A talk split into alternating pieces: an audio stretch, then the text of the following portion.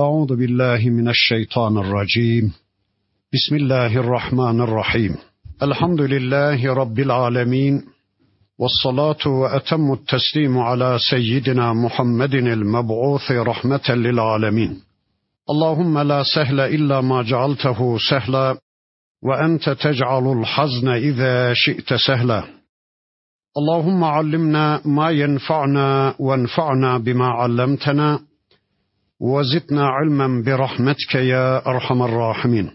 أما بعد واذكر عبدنا أيوب إذ نادى ربه أني مسني الشيطان بنصب وعذاب. اركض برجلك هذا مغتسل بارد وشراب. إلى آخر الآيات. صدق الله العظيم. Muhterem müminler, birlikte Saat suresini tanımaya çalışıyorduk. Geçen haftaki dersimizde surenin 41. ayeti kerimesine kadar gelmiştik. İnşallah bu haftaki dersimizde de okumuş olduğum bu 41. ayeti kerimesinden itibaren surenin sonuna kadar inşallah tanımış olacağız. Bu bölümde Rabbimiz yasal imamlarımızdan, yasal örneklerimizden Eyüp aleyhisselamı bizim gündemimize alıyor. وَذْكُرْ عَبْدَنَا Eyyube. Ey peygamberim, kulumuz Eyyub'u da bir gündeme al. Ey Müslümanlar, kulumuz Eyyub'u sizler de gündemlerinize alın. İznâdâ rabbehu Hani o Rabbına şöylece nida edip seslenmişti. Enni messeniye şeytanu bi nusbin ve azabin. Ya Rabbi şeytan bana azap vermeye başladı. Şeytan bana yorgunluk isabet ettirmeye başladı. Şeytan benim üzerimde etkili olmaya başladı. Eyüp Aleyhisselam bir zamanlar karısı, çocukları, sağlığı, sıhhati yerinde olan, malı mülkü olan bir peygamberdi, bir Allah elçisiydi. Rabbimiz ona uzunca bir hastalık gönderdi. Onu bir hastalıkla imtihana çekti. Sağlığını kaybetti, sıhhatini kaybetti. Malı mülkü gitti. Hatta rivayetler doğru ise bir ara şeytan geliyor, karısını ve çocuklarını da ikna ediyor. Diyor ki şu babanız var ya bu sahtekarın teki. Kendisinin bir peygamber olduğunu iddia ediyor. Salih bir kul olduğunu iddia ediyor. Eğer o Allah'ın gerçekten salih bir kulu olmuş olsaydı Allah onu böyle rezil bir konumda imtihana çekmezdi. O peygamber filan değil sahtekarın teki diye çocuklarını ve hanımını da ikna ediyor. Hanımı da çocukları da Eyüp Aleyhisselam'ı terk ediyorlar. Bakın Allah'ın elçisi Eyüp Aleyhisselam Allah'a nida etti. Dedi ki ya Rabbi şeytan benim üzerimde etkili olmaya başladı. Ya Rabbi şeytan bana bir yorgunluk isabet ettirmeye başladı. Dikkat ederseniz sözlerinin sonunda ya Rabbi bana şifa ver demiyor. Çünkü bir peygamber de olsa hiç kimse hangi imtihan konumunun kendisini cennete götürdüğünü bilemez. Hiç kimse hangi imtihan konumunun kendisi hakkında hayırlı olduğunu bilemez. Yani acaba şu anda hastalıklı haliyle mi cennete gidiyordu yoksa sağlığına kavuştuğu zaman mı cennete gidiyordu? Bunu hiç kimse bilemez. Bakın Eyyub Aleyhisselam da Ya Rabbi bana şifa ver demiyor da Ya Rabbi eğer şu halim beni cennete götürüyorsa ben bundan razıyım. Ama sağlıklı halim de beni cennete götürecekse bana sağlığımı iade buyur. Ya Rabbi hangisi benim hakkımda hayırlıysa onu benim için takdir et diyor. Bakın Rabbimiz da buyurdu ki Ürkuz biriclike Ey Eyüp ayağını yere vur. Allah emrediyordu. Bir Allah elçisi Allah ne emrettiyse onu yerine getirmek zorundaydı. Aynı emir bize verilseydi bir hastalıkla Rabbimize dua dua yalvarsaydık, Ya Rabbi bize şifa ver deseydik, Allah da bize ayağını yere vur deseydi ne yapardık? Aklı işin içine karıştırır, fiziği devreye sokar. Ya bunun şifayla ne ilgisi var derdik değil mi? Ama bakın Allah'ın elçisi Eyyub Aleyhisselam hiç de öyle yapmadı. Musa Aleyhisselam'a da aynen böyle bir emirde bulunmuştur Rabbimiz. Çölde susamıştı toplum İsrailoğulları. Allah diyor ki ve izistasqa Musa li kavmihi Musa Aleyhisselam kavmi için istisqa yaptı. Allah'tan su istedi. Allah'tan rahmet istedi. Fekul nadrib bi asakel hacar. Biz dedik ki ey Musa asanı taşa vur. Musa Aleyhisselam şöyle demedi. Ya Rabbi bunun suyla ne ilgisi var? Ben senden yağmur istedim. Ben senden kavmim için su istedim. Sen de bir değneği taşa vurmamı emrediyorsun. Bunun bununla ne ilgisi var deseydi, aklı devreye soksaydı, fiziği devreye soksaydı, inanın su çıkmayacaktı. Ama Musa Aleyhisselam öyle demedi. Allah diyorsa vardır bir ilgisi dedi. Allah öyle diyorsa bunun suyla mutlak bir ilişkisi vardır dedi. Bismillah deyip asasını taşa vurdu. Fen fecerat min huthnete aşrete ayna ve 12 kaynak fışkırdı. Hem kendisi içti hem de İsrailoğulları çölün ortasında o taştan fışkıran 12 kaynaktan buz gibi sudan içtiler. Bakın aynı emri Rabbimiz Eyyub Aleyhisselam'a veriyordu. Urkul biriclik ayağını yere vur ey Eyyub. Hâzâ muğteselun baridun ve şarabun. İşte içecek ve yıkanılacak soğuk bir su dedi Rabbimiz. Allahu alem Eyüp aleyhisselam ayağını yere vurunca ya bir kaynak fışkırdı soğuk hem içilecek hem de yıkanılacak bir su yahut da iki kaynak fışkırdı birisi içilecek soğuk bir su diğeri de yıkanılacak bir su ve Eyüp aleyhisselam içti ve yıkandı. Allah ona şifa lütfetti. Sonra ve vehebna lehu ehlehu ve mislehum ma'ahum rahmeten minna.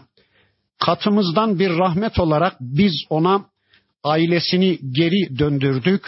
Bir mislini daha ona lütfettik. Allahu Ekber. Ailesi terk etmişti ya Eyyub Aleyhisselam'ı. Bakın Allah diyor ki katımızdan bir rahmet olarak biz onun ailesini tekrar ona geri döndürdük. Bir mislini daha ona lütfettik. Anlayabildiğimiz kadarıyla eğer bir tane saliha hanımı varsa Eyyub Aleyhisselam'ın Allah bir hanım daha vermiş. Eğer iki tane erkek çocuğu varsa iki erkek çocuğu daha vermiş. İki tane kız çocuğu varsa iki kız çocuğu daha vermiş. Bir mislini daha ona lütfettik. Ve zikra li ulil elbab. Böylece akıl sahiplerine bir zikra olsun diye, bir hatıra olsun diye, bir anı olsun diye.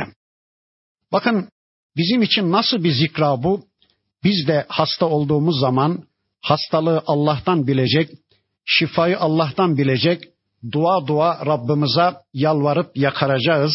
Rabbimizin istediklerini yerine getirmeye çalışacağız. Bakın iki imtihan konumundan söz etti Rabbimiz. Bir Davut ve Süleyman aleyhisselamın imtihan konumu, zirve noktada bir imtihan konumu, bir mülk ve saltanat sahibiydi. Allah'ın iki elçisi. Eyüp aleyhisselam ise sıfırın altında her şeyini kaybederek imtihana çekilen bir peygamber. İşte Allah diyor ki ey kullarım sizi bu ikisinin arasında bir yerlerde ben imtihana çekerim. Eğer Davut ve Süleyman aleyhisselam gibi sizi mülkle, saltanatla, iktidarla imtihana çekmişsem şımarmayın. Tüm sahip olduklarınızı benden bilin. Bana kulluğa dönüştürün. Bana kulluk içinde bir hayat yaşayın. Yok eğer Eyüp aleyhisselam gibi sizi sıfırın altında imtihana çekmişsem, her şeyinizi alıvermişsem, üzülmeyin, kahrolmayın, intihar etmeye kalkışmayın. Benim imtihanımla karşı karşıya olduğunuzun bilinci içinde yine bana kulluğunuzu sürdürün, sabredin dedi Rabbimiz. İşte bu iki örneğiyle bize bunları anlattı. Sonra bakın buyurdu ki وَخُذْ بِيَدِكَ ضَعْفًا Ey Eyüp eline bir demet sap al. Çavdar sapı mı? buğday sapı mı bilmiyoruz. Eline bir demet sap al, fadri bihi onu vur. O bir demet buğday sapının, çavdar sapının kime vurulacağı konusunda, nereye vurulacağı konusunda Allah bir açıklamada bulunmuyor. Allahu alem karısı ve çocukları kendisini terk edip gidince herhalde hastalık günlerinde bir yemin etmiş, bir elime geçersem sana işte yüz tane vuracağım diye yemin etmiş. İşte Allah diyor ki ey Eyüp yüz sopa al eline onu hanımına vur ve la tahnef ve yeminini bozma yeminini yerine getir. Bir kişi eğer gerçekten hanımını dövecekse işte bu kadar dövebilir. Bir buğday sapıyla, bir çavdar sapıyla ancak dövebilir. Çünkü sevgili peygamberimiz bir hadislerinde buyururlar ki akşam birlikte yatacağın o kadını eşek döver gibi nasıl dövebilirsin? Allah buyurur ki inna vecetnahu sabiran biz onu çok sabreder bulduk. Ni'mel abdu innehu evvab bizim Eyüp kulumuz ne güzel bir kuldu. İnnehu evvab o sürekli bize yönelen, sürekli bizi kıble edinen, sürekli bize tevbe edinen, tevbe eden, kulluk eden kullarımızdan birisiydi. Bundan sonra yine yasal imamlarımızdan, yasal örneklerimizden Rabbimiz bize pasajlar sunacak. Bakın şöyle buyuruyor. وَذْكُرْ ibadena İbrahim ve İshak ve Yaqub ulil eydi vel absar.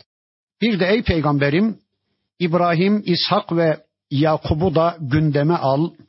Ulil eydi vel absar.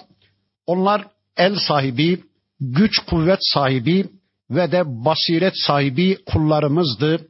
Basiret sahibi elçilerimizdi. İbrahim aleyhisselam İshak aleyhisselam ve Yakup aleyhisselam büyük baba, baba ve oğul. İbrahim aleyhisselam büyük baba, onun oğlu İshak aleyhisselam, onun oğlu Yakup aleyhisselam. Onlar el sahibiydiler, güç kuvvet sahibiydiler, bir de basiret sahibiydiler. Bu ikisinin birleşmesi gerçekten çok çok önemli. Bir insan fiziksel güç sahibi olabilir pazusu, balduru güçlü olabilir ama eğer basireti yoksa yani iman gücünden mahrumsa o gücün, fiziksel gücün, bedensel gücün çok fazla bir değeri olmayacaktır. Hani sevgili peygamberimizin bir hadisi vardı. Allah katında kuvvetli mümin zayıf müminden daha hayırlıdır. Bu hadisi Müslümanlar yıllardır farklı anladılar. Madem ki Allah katında güçlü Müslüman, kuvvetli Müslüman, zayıf Müslümandan daha hayırlıdır. Öyleyse biz de hayırlılardan olmak için her gün bir kuzu yemek zorundayız. İşte şöyle bir fiziksel ve mali gücün sahibi olmak zorundayız diye bir gayretin, bir çabanın içine girdiler. Halbuki bakın bir insan fiziksel yönden güçlü olabilir. Bedensel yönden güçlü olabilir ama eğer o gücünü basiret gücüyle birleştirememişse yani iman gücüyle o fiziksel gücü birleştirememişse o gücün çok fazla bir değeri olmayacaktır. Mesela at sırtındaki binicisine göre çok daha güçlüdür ama gücünün farkında olmadığı için, güç kaynağının farkında olmadığı için sürücüsüne teslim olmaktadır. Ya da işte şu ehramları yapanlar, piramitleri yapanlar, yaptıranlardan çok daha güçlüdür. Çünkü o kadar büyük taşları oraya kadar taşımak kolay değil. Ama o köleler güçlerinin farkında olmadıkları için, basiret sahibi olmadıkları için ya da güç kaynakları olan Allah'ın bilincinde olmadıkları için ötekilerin emrindedirler. Mesela düşünün bir Müslüman yanı başında bir kafir Allah'a küfrediyor şöyle elinin tersiyle bir vursa yarısı boşa gidecek ama o Müslümanın tevekkülü olmadığı için, o Müslüman basiret sahibi olmadığı için ya da iman gücü zayıf olduğu için beden gücü hiçbir işe yaramamaktadır. Selman Efendimiz Peygamber Efendimiz'den imaret ister, yani yöneticilik ister. Sevgili Peygamberimiz buyurur ki ey Selman sen Zayıfsın, benden imareti isteme, benden yöneticiliği isteme. Peki Selman Efendimiz acaba fiziksel yönden zayıf mıydı? Ya da mali yönden zayıf mıydı ki Allah'ın Resulü sen zayıfsın demişti? Hayır. O hadiste kastedilen zayıflık irade zayıflığıydı. Ey Selman, irade yönünden sen zayıfsın, benden yöneticiliği isteme diyordu sevgili peygamberimiz. Şu anda işte görüyoruz nice yetmişlik ihtiyar delikanlı var oruç tutabiliyor ama nice yirmilik ihtiyar genç var onlar oruç tutamıyorlar. Öyleyse o hadiste anlatılan güç iman gücüdür, mali güç değildir, fiziksel güç değildir, iman gücüdür, irade gücüdür. Yani kuvvetli mümin zayıf müminden Allah katında daha hayırlıdır derken sevgili peygamberimiz iman gücünü, basiret gücünü ortaya koyuyordu. İşte bakın burada Rabbimiz da buyurdu ki İbrahim, İshak ve Yakum, Yakup aleyhisselamlar hem basiret gücüne sahiptiler, iman gücüne sahiptiler hem de fiziksel güç sahibiydiler. İnna ahlasnahum bi halisatin zikrettar biz bu elçilerimizi ahireti gündeme alma yönünden, ahireti kıbleleştirme yönünden gerçekten özelleştirdik diyor. Onlar ahireti iki kaşlarının arasında hissederlerdi. Yarın hesaba çekileceğiz endişesiyle bir hayat yaşarlardı. Keşke biz de öyle olabilsek, ahireti iki kaşımızın arasında hissedebilsek, bir bakış mı yapacağız?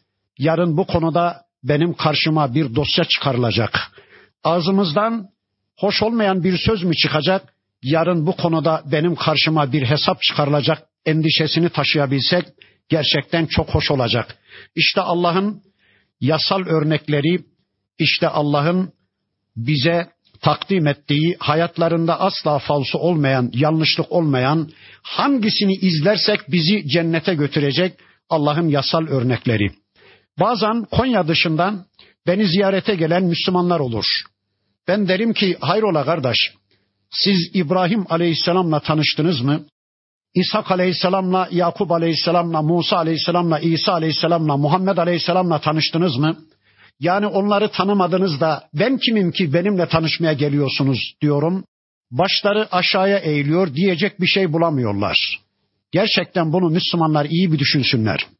Şu anda yaşayan örnek arayanlar peygamberleri tanıma zahmetinden kaçanlardır. Bu cümleyi ağır ağır bir daha söyleyeyim.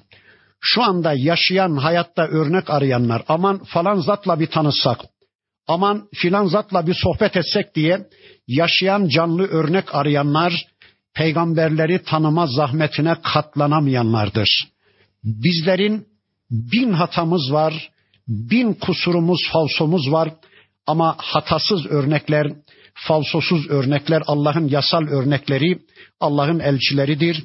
Öyleyse ey Müslümanlar gelin Allah'ın elçileri gibi olalım. Zinhar insanları kendimize çağırmayalım. Gelin bizi örnek alın. Biz nasıl namaz kılıyorsak siz de öylece. Biz nasıl oruç tutuyorsak siz de öylece. Biz nasıl giyiniyorsak siz de öylece demeyelim. İnsanları kendimize çağırmayalım. Çünkü eğer insanları kendimize çağırırsak insanlar bizde çakılır kalırlar. Bizi bir adım öteye aşamazlar. Ancak bizim kadar olabilirler. Biz de Allah'ın yasal örnekleri olmadığımıza göre insanları zinhar kendimize çağırmayalım. İnsanları Allah'ın kitabına çağıralım. İnsanları Allah'ın yasal örnekleri olan peygamberlerine çağıralım. Ve innahum indena leminel mustafeynel ahyar. Onlar bizim katımızda hayırlı, seçilmiş kullarımızdandı. وَذْكُرْ İsmail'e vel yes'a ve zel kifli bir de ey peygamberim İsmail'i el Yesa'yı ve Zülkifli de gündemine al, onları da bir hatırla. Ve kullum minel ahyar, onların her bireri bizim hayırlı kullarımızdandı. Hâzâ zikrun, işte bütün bunlar bir zikirdir, bir gündemdir, bir programdır. Ve inne lil muttakine le husne maab. İşte bu örnekleri örnek alan, bu örnek şahsiyetler peşi sıra giden müttakiler için Allah'a kulluğunun bilincinde olan kullar için çok güzel bir gelecek var. Husne maab var. Neymiş o? Cennati adnin adın cennetleri. Mufettahaten lehumul ebvab. O cennetlerin kapıları onlar için açıktır. Evet, cennetin kapıları hep açıktır. Ama işte bu sureden sonra inşallah önümüzdeki sezon tanımaya çalışacağımız Zümer suresinde Rabbimiz zümre zümre kafirlerin cehenneme sevk edildiklerini anlatıyor. Ama onlar cehennemin kapısının ağzına gelinceye kadar cehennemin kapıları açılmıyor. Cehennemin kapıları kapalı. Bundan ne anlıyoruz? Ama cennetin kapıları sürekli açıktır. Bakın Rabbimizin buradaki ifadesi çok net anlatıyor konuyu. Cennetin kapıları hep açıktır. Lakin cehennemin kapıları insanlar, cehennemlikler oraya geldiği zaman açılacak. Bundan ne anlıyoruz? Bundan şunu anlıyoruz. Rabbimiz aslında bu dünyada hiçbir kulunun cehenneme gitmesini istemiyor. Hiçbir kulunun cehenneme gitmesine Allah'ın rızası yoktur. Herkesin cennete gitmesini istiyor. Ama kafirler, zalimler, müşrikler illa da kendilerini cehenneme ipoteklemişlerse, ille de kendilerini cehenneme mahkum etmişlerse, o zaman hadi gideceklerse gitsinler dercesine Rabbimiz, bakın cehennemin kapıları onlar gelinceye kadar, onlar zorla o kapıları zorlayarak açıncaya kadar kapıları kapalıdır ama cennetin kapıları sürekli açıktır. Müttekiine fiha yed'ûne fiha bi fakihetin kefiratin ve şarab. Onlar orada karşılıklı otururlar o müminler. Orada meyveler isterler ve içecekler isterler.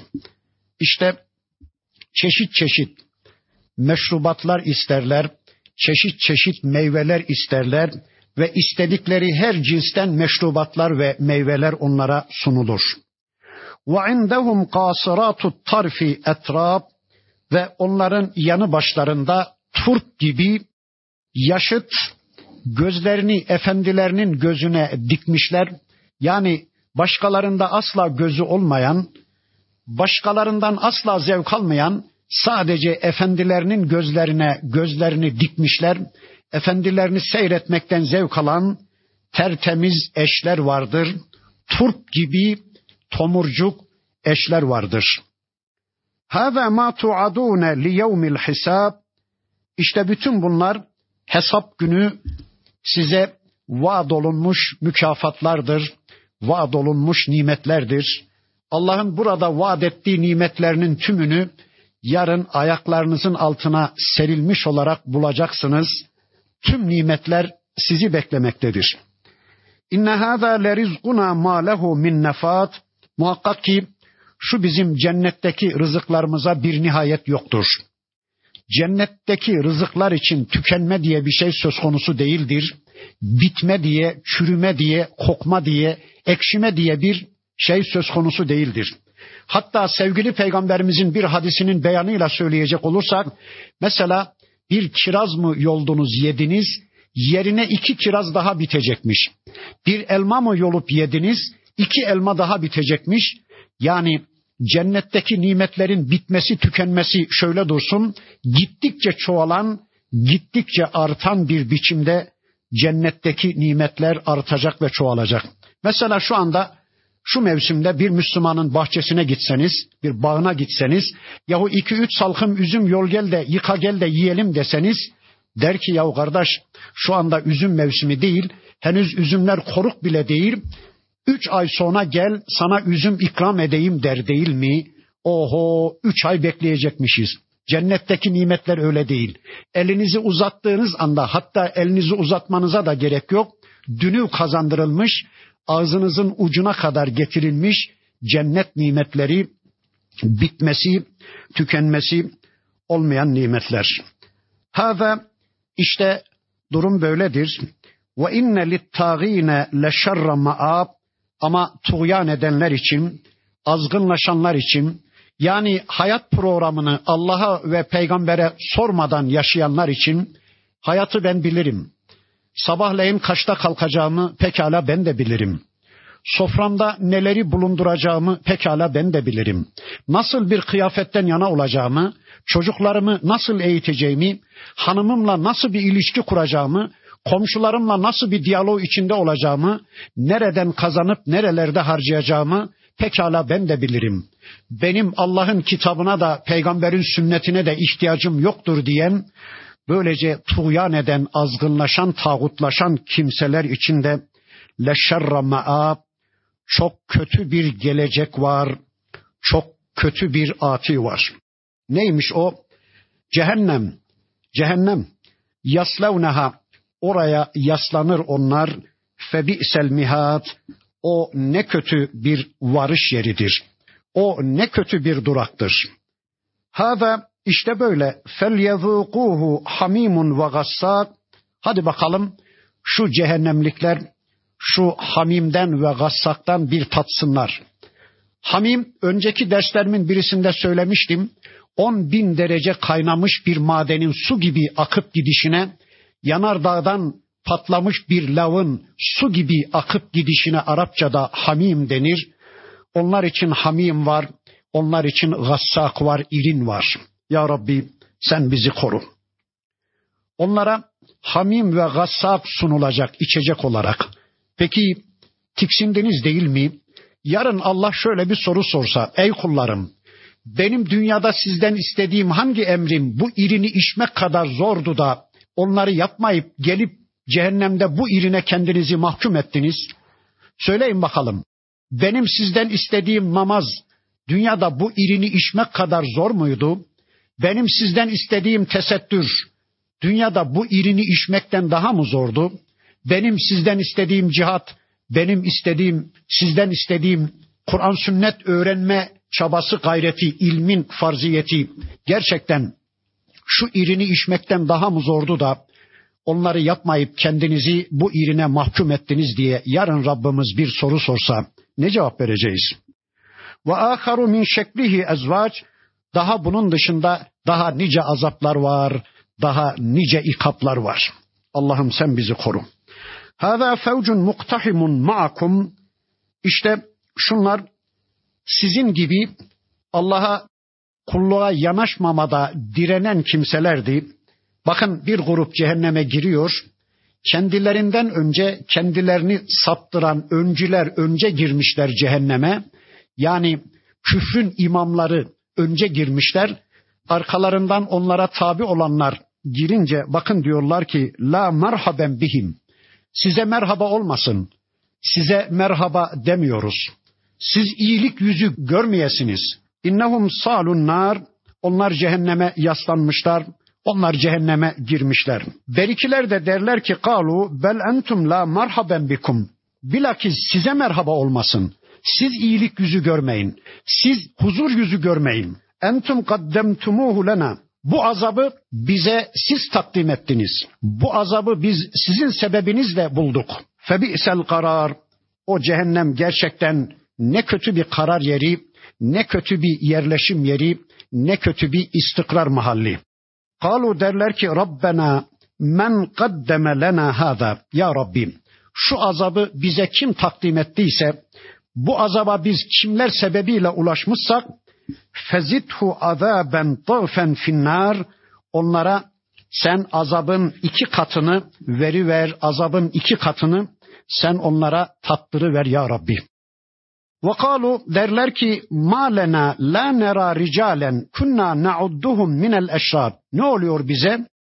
Şerlilerden saydıklarımızı bu cehennem ortamında göremiyoruz.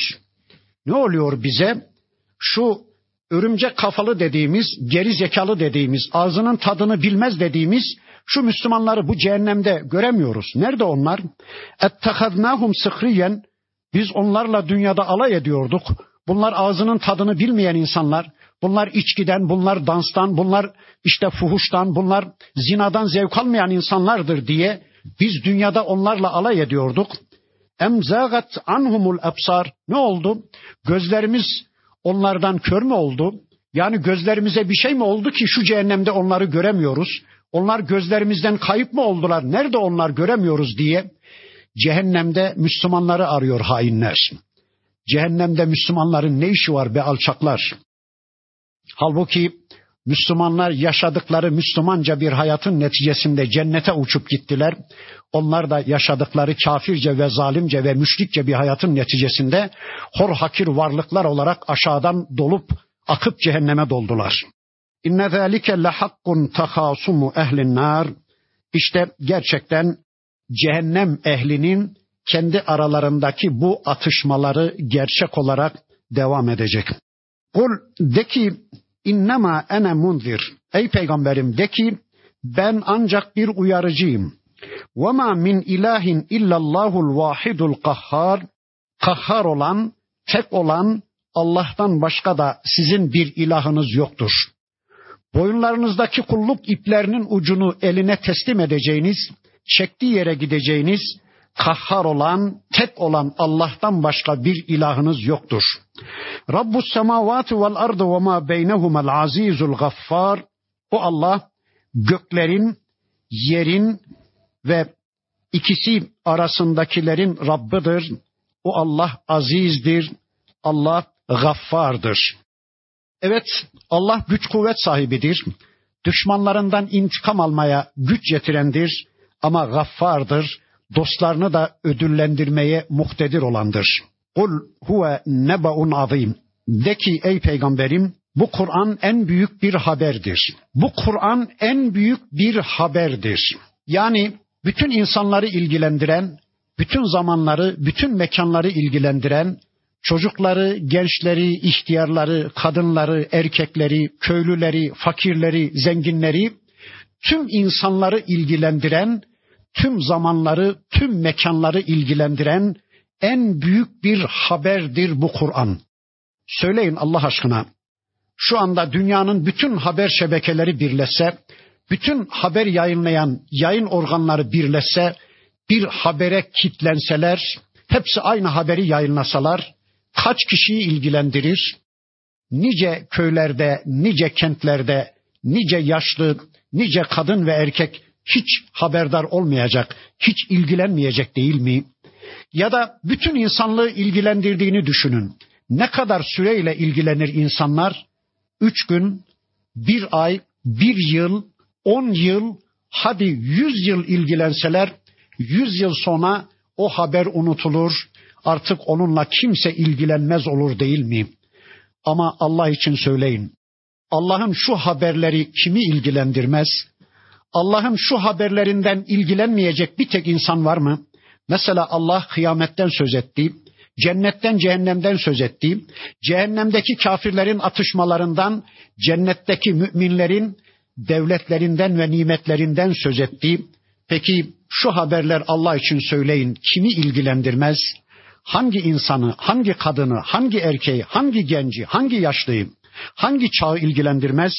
Evet evet Kur'an'ın haberleri önünde saygıyla eğilinmesi gereken, herkesin bütün işini gücünü bırakıp durup dinlemesi gereken azim bir haberdir. Büyük bir haberdir ama maalesef insanlar Kur'an'ın haberlerinden yüz çeviriyorlar. Bakın Allah diyor ki: "Entum anhu muridun." Sizler bu Kur'an'ın büyük haberlerinden yüz çeviriyorsunuz. Haber peşinde şu anda insanlar. Hatta kimi insanlar bilirim ki sabahleyin gazetesine bir göz atmadan, haberlere bir göz atmadan sofrasının başına bile oturmaz. Herkes şu anda haber peşinde. Ya Allah için söyleyin. Hindistan'da bir deprem olmuş, şu kadar insan ölmüş, bu kadar insan yaralanmış. Ben bir gün sonra duysam ne çıkar? Üç gün sonra duysam ne çıkar? Zaten insanlar konuşuyor. Fısıltı gazetesiyle zaten duyuluyor. Ama ben Kur'an'ın haberlerinden gali, gafil olursam Allah korusun cehenneme giderim. Ben dünyamı da ukbamı da kaybederim. Öyleyse ey Müslümanlar gelin Allah'ın haberleriyle ilgilenelim. Gelin kendimizi Kur'an'ın eğitimine teslim edelim. Gelin gece gündüz Allah'ın kitabıyla bilgilenme çabası içine girelim. Yeryüzünün en alimleri olalım. Hem dünyamızı cennetleştirelim hem de ahiretimizi güzelleştirelim. Ma kâne li min ilmin illa bil meleil ala iz yahtasimun. Meleği alanın sakinleri bu konuları tartışıp dururlarken ben onların yanında değildim. İn yuha ileyye illa ennema ene nezirun mubin. Bunlar sadece bana Rabbim tarafından vahyediliyor. Ben bunlara Rabbimin vahyiyle muttali oluyorum. Eğer Rabbim bütün bu bilgileri bana vahyetmeseydi benim bu yasaları, benim bu haberleri, benim bu bilgileri bilmem mümkün değildi. Bundan sonra tarihi bir örnek verecek Rabbimiz. Tarihte olmuş bir olaydan söz edecek. Atamız Adem'le anamız Havva'nın başından geçen bir olaydan söz edecek. Dünyaları verseniz bu gaybi haberi başka hiçbir bilgi kaynağından elde etme imkanımız yoktur. Bakın Allah o konuyu, o gaybi konuyu şöylece anlatmaya başlıyor. Önceki surelerde de anlatıldı ama Rabbimiz bir daha bir daha gündeme getirdiğine göre bizler de bıkmadan, usanmadan inşallah bir daha bir daha gündeme getireceğiz. İz kâle rabbuke lil melâiketi. Hani Rabbin meleklere dedi ki, İnni halikum beşeran min tinin. Ben topraktan bir beşer yaratacağım. Rabbimiz meleklerini bu konuda bilgilendiriyor. Diyor ki ey benim meleklerim ben topraktan bir insan yaratacağım. Feiza sevveytuhu onu tesviye edip elini, ayağını, gözünü, kulağını yaratıp insan haline getirip ve nefaktu fihi min ruhi ve ona ruhumdan üfürünce onun ruhunu üfürünce faka'u lehu sacidin hemen ona secde edin. Hemen onun önünde secde gerçekleştirin. Bu secde ya gerçekten Adem'in şahsına yapılacak bir secdeydi. Allah emrettikten sonra caiz mi değil mi diye tartışmanın anlamı yoktur. Emreden Allah'sa tamam caizdir. Ya da bu Adem'e yönelin şeklinde bir emirdi. O ana kadar meleklerin bir görev alanı vardı. Sadece Allah'ı tesbih ve takdis ediyorlardı. Ama Adem'in yaratılışıyla birlikte sanki Rabbimiz meleklere bir görev alanı daha açtı. Dedi ki Adem'e yönelin. Adem'in hizmetine girin. Adem'in emrine amade olun. İşte şu anda bakıyoruz. Bütün melekler insanın hizmetinde. Az, Azrail bizim canımızı almakla görevli. Cebrail aleyhisselam bize vahiy indirmekle görevli. Mikail aleyhisselam bizim karımızı, boramızı, fırtınamızı yönetmekle görevli. İsrafil aleyhisselam yine bizim kıyametimizin surunu üfürmekle görevli. Sağımızdaki solumuzdaki kiramen katibin melekleri bizim amellerimizi yazmakla görevli. Önümüzdeki ardımızdaki hafaza melekleri yine bizi kazalardan belalardan korumakla görevli. İşte Rabbimiz bütün meleklere böyle bir secde ile emretti ya da bu secdenin bir ikinci anlamı benim sanatımın önünde eğilerek sanatkarın büyüklüğünü bir takdir edin, benim yüceliğimi bir tasdik edin dedi Rabbimiz. Fesecedel melaiketu kulluhum ecmaun. Bütün melekler Adem'e secde ettiler. Allah'ın secde emrine önkıyat ettiler. İlla iblis, iblis müstesna. İblis müstesna. İstekbara ve kana minel kafirin. O müstekbir davrandı ve zaten o kafirlerden idi. Bakın ayetin bu ifadesinden anlıyoruz ki iblis zaten kafirlerden idiydi de bu secde emri, bu ağır teklif onun küfrünü açığa çıkarıverdi. Tıpkı münafıklar gibi. İşte Medine'de münafıklar yüzlerine bir maske takmışlar, namaz kılıyorlar, hac ediyorlar, zekat veriyorlar, ama bir cihat emri gelince zor bir teklifle karşı karşıya kalınca maskeleri düşüverdi, nifakları, küfürleri ve şirkleri açığa çıkıverdi ya. İşte iblis de o ana kadar Allah'a ibadet eden birisi ama zor bir teklif onun küfrünü açığa çıkarıverdi. Adem Aleyhisselam'a secde onun küfrünü açığa çıkarıverdi. Kale dedi ki Rabbimiz İblis secde etmeyince Allah dedi ki ya iblisu ma mena'ake en tescude lima halaktu bi yedeyye. Ne oluyor ey iblis?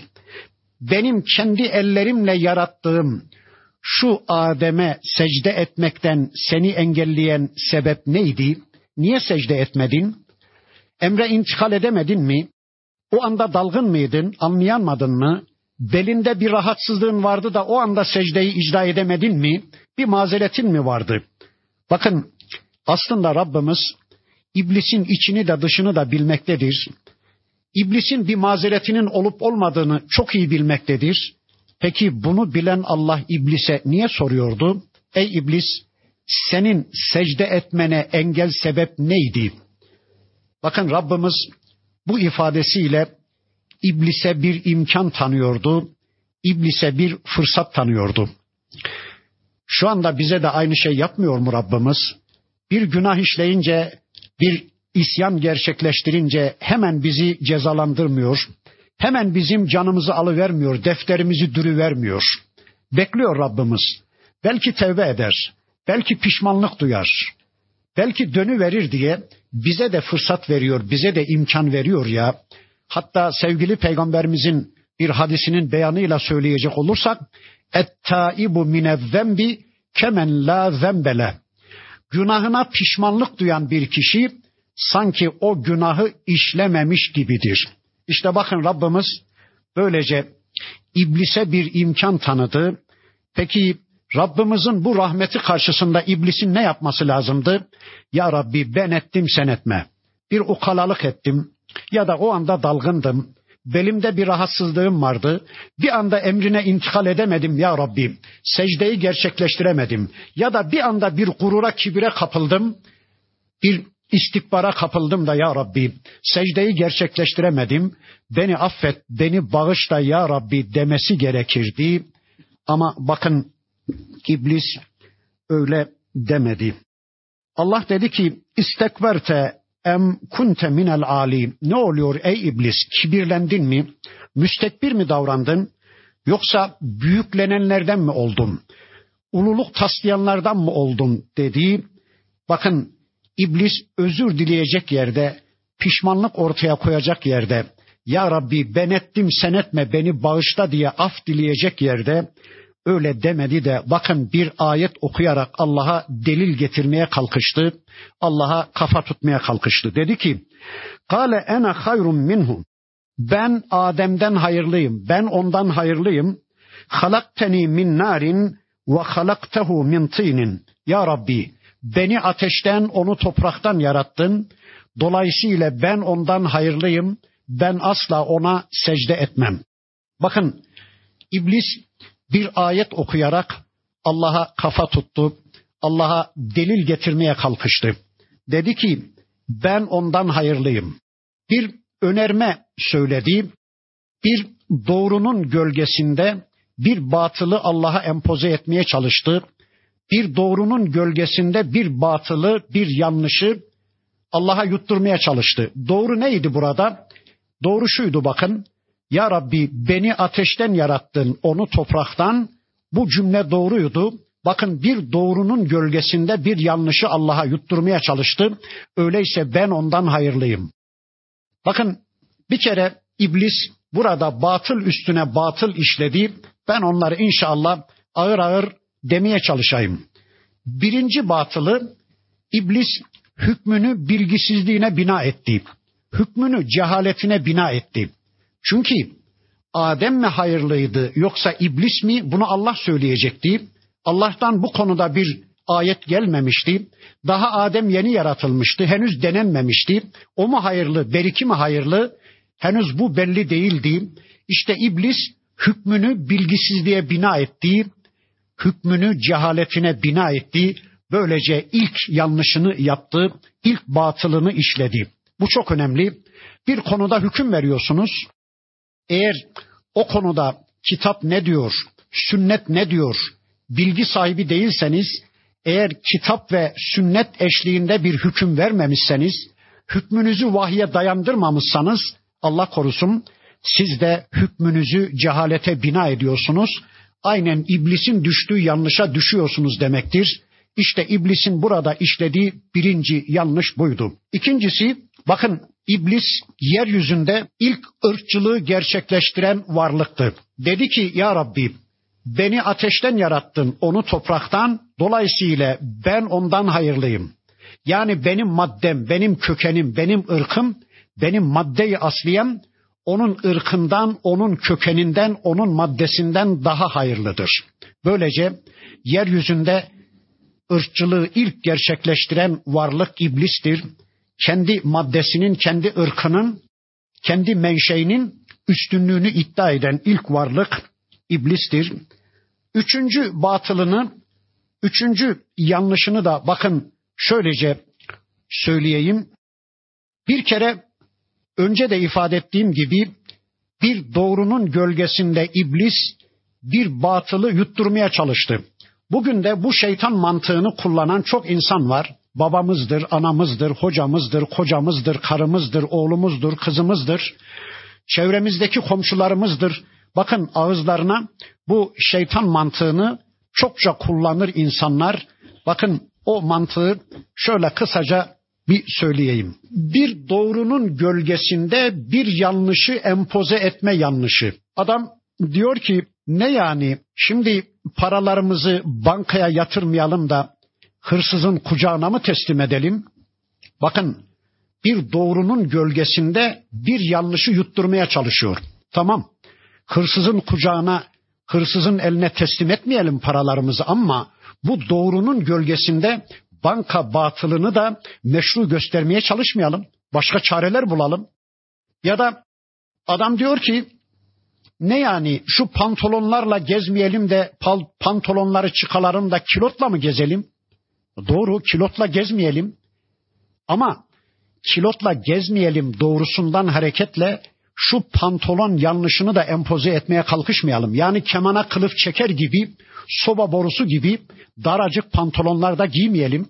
Yani tüm vücut tatlarımızı ortaya koyabilecek türden de giyinmeyelim. Başka tür giyim tercih edelim. Veya bir başkası diyor ki, efendim yıllardır söylüyorlardı.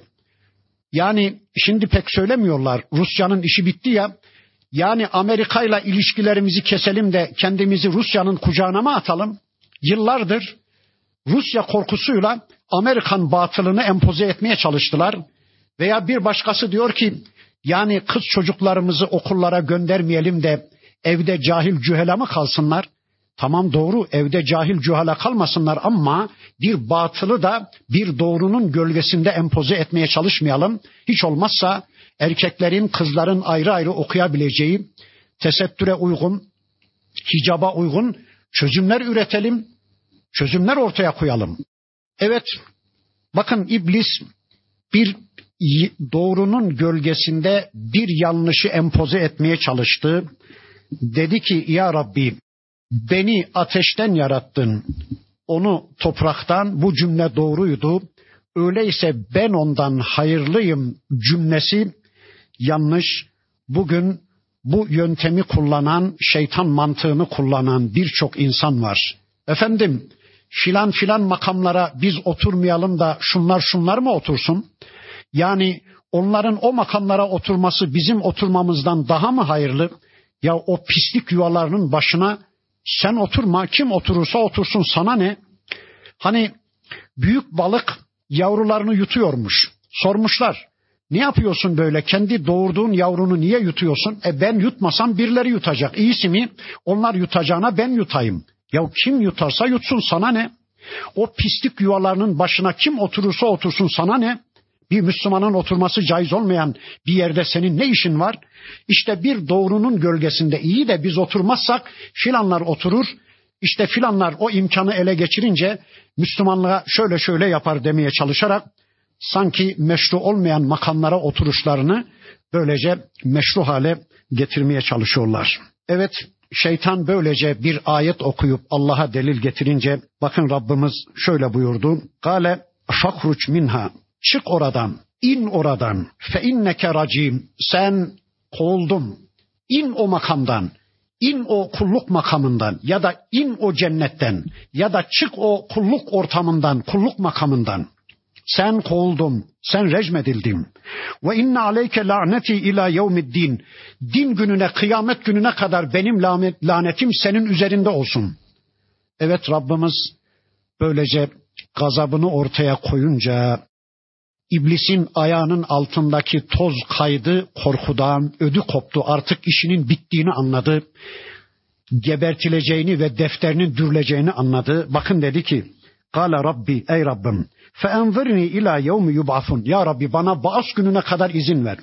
Ya Rabbi ne olur beni baas gününe kadar öldürme, beni cezalandırma. Baas günü insanların yeniden dirilecekleri gün. Bakın çukur çok zeki, alçak demedim. Çünkü alçak dağda da bir yükseklik söz konusu. O yer seviyesinden aşağı olduğu için ben iblise çukur dedim, alçak demedim. Bunu bilerek söyledim. Çukur çok zeki. Bağız gününe kadar bana izin ver diyor. Eğer Allah ona bağız gününe kadar izin verirse o işte kıyamet öncesi ölümü de tatmayacak. Zaten insanların dirildiği güne ulaştı mı artık bir daha ölümü tatmayacak. Ama Allah öyle demedi. Kale dedi ki fe inneke minel munzarim. Hadi sen ertelenenlerdensin, izin verilenlerdensin ama ila yevmil vaktil ma'lum belli bir vakte kadar. Bağış gününe kadar demedi Rabbimiz. Demek ki bu ifadeden anlıyoruz ki iblis de ölümün acısını tatmaktan kurtulamayacak. Bağış gününden önce o da öldürülecek. Bakın burada bir tespitte bulunalım. İblis diyor ki ya Rabbi, ya Rabbi, ya Rabbi. Bundan sonraki ayette de gelecek. Kale fe bi izzetike. Ya Rabbi senin izzetine ve şerefine yemin olsun ki. Bakın iblis Allah'a inanıyor. İblis Allah'ı aziz biliyor. İblis baş gününe de inanıyor. Yani kıyamet gününe de inanıyor. Peki iblisin küfrü nasıl bir küfürdü? Bakın çok önemli bir konuyu söylüyorum. Allah'a inanan, ahireti de inkar etmeyen iblisin küfrü nasıl bir cins küfürdü? Ha, onun küfrü ahireti inkar etmek türünde bir küfür değildi. Allah'ı inkar etmek türünde bir küfür değildi. Allah'ı da ahireti de kabul ediyordu. Ama iblisin küfrü anlayabildiğimiz kadarıyla kendisini tekliften azade saymak türünde bir küfürdü. Kendisini tekliften azade saymak yani kimi alanlarda Allah'ın teklifini duymazdan gelmek, Allah'ın emirlerini görmezden gelmek, sanki o konuda Allah'ın kendisine bir teklifi yokmuş gibi kendisini tekliften azade saymak türünde bir küfürdü. Şu anda da kimi insanlar görüyoruz ki Allah korusun sanki 40 yaşına kadar namaz buyurulmamış. Namaz 40 yaşından sonra başlayacak. Kimi Müslümanların sanki ticaret hayatına Allah karışmaz. Kimi Müslümanların mutfak hayatına Allah karışmaz. Yani sanki o konuda Allah'ın teklifi yokmuş gibi davranan insanlar da aynen iblisin yaptığını yapıyorlar. Bakın dedi ki: "Gale fe bi izzetike senin izzetine ve şerefine yemin olsun ki ya Rabbi la ughwiyennahum ecmaîn ben kullarıyın tamamını saptıracağım.